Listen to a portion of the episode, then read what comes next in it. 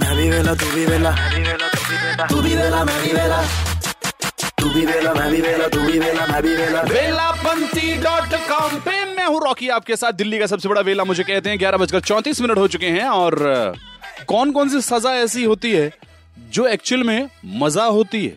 हाँ जी। मैं बोल रहा हूँ। जी बताइए कौन सी सजा है? बताता हूँ जो अद्भुत मज़ेदार होती है। हम्म, एक हमारे को होती थी जब हम कुछ गलती करते थे जो हमारे को ग्राउंड क्लीनिंग के लिए नहीं बोलते थे सारे सर बोलते थे जाओ ग्राउंड क्लीन कर दो। यार मेरी वाइफ से जब मेरा कोई लड़ाई होती है या कुछ होता है तो वो बोलती है कि ठीक है आज मैं पूरा दिन तुमसे बात नहीं करूँगी। वो मेरे लिए बहुत अमेजिंग होता है कि अच्छी बात है पूरा दिन कौन नहीं आएगा खाना खाया नहीं खाया घर कब आओगे? तो काफ़ी बढ़िया होता है वो मेरे लिए। यानी कि वाइफ आपसे बात ना करके आपको सजा दे रही है और आपका मज़ा हो रहा है। मज़ा होता है ना यार? आ, मुझे लगता है जब हम अपने पति से बोलते हैं कि जाओ मैं तुमसे बात नहीं करती हम्म, हमें लगता है हमने उन्हें सजा दी पर एक्चुअली वो उसको एंजॉय ही करते हैं। मेरे अकॉर्डिंग उस सजा में मज़ा आता है जब आपकी गर्लफ्रेंड आपसे कुछ टाइम के लिए बात करना बंद कर देती है बीच बीच में।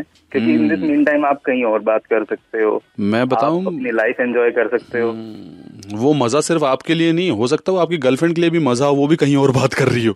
That's true but it depend कि वो किस तरह के नेचर की है। अच्छा तू करे तो सही, वो करे तो वो नहीं, वो तो नहीं कर सकती ऐसा। तू क्यों कर रहा था भाई ऐसा? जब आपकी गर्लफ्रेंड किसी और लड़के से बात कर रही होती है तो ऐसी जलन होती है होती है ना जलन प्यार है ना यार रेड एफ़ बजाते रहो।